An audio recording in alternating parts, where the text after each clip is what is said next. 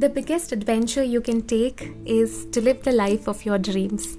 And on that note, I welcome you all to my podcast series, Goals and Gratitude, where the topic of my first episode is, who am I? So, what do you guys think? Who am I? Let me introduce myself to all of you. Hello, my loves. This is Sakshi Sharma, your transformation coach.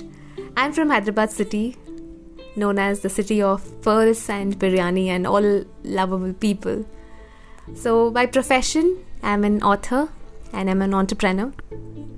Born and brought up in Hyderabad, holding six and a half years of corporate experience, chasing my dreams to become financially free as an entrepreneur. Coming back to my topic, goals and gratitude. So why is it important to have goals? I'm going to speak about my experience. Um, according to me, having a goal is important as it gives you a clarity in life of what you want. Once you have that clarity, nothing can motivate or demotivate you. I'll tell you why it's important uh, to know this, that motivation and demotivation doesn't work for a longer time. So there was a time in my life where I used to look for motivation six days a week and ended up being motivated only for one day, and that wouldn't last as well because my goals were not clear. They were not meaningful to me, and that is when I realized that having meaningful goals is what will lead you in life. And once I realized that, I, I don't need any motivation. So my goals wake me up, they drive me, and even in difficult situations, I'm clear of it.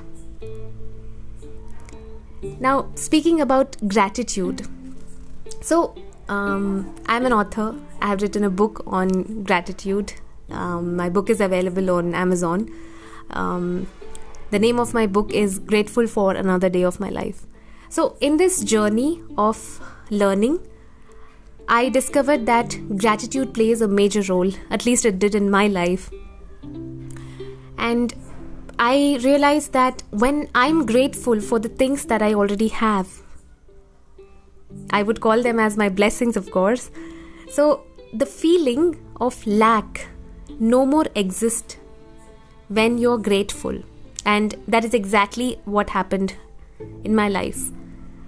And eventually, when I started feeling grateful about the things that I have, I ended up having more and more of the things that I desired.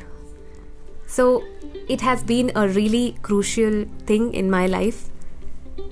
So that's all for today and signing off for now. But before that, I want to leave you guys with a question. How would you know that the goals you're setting is important? What is the purpose of your goal? Keep thinking, stay tuned, and I will see you guys in my next episode. Until then, take care.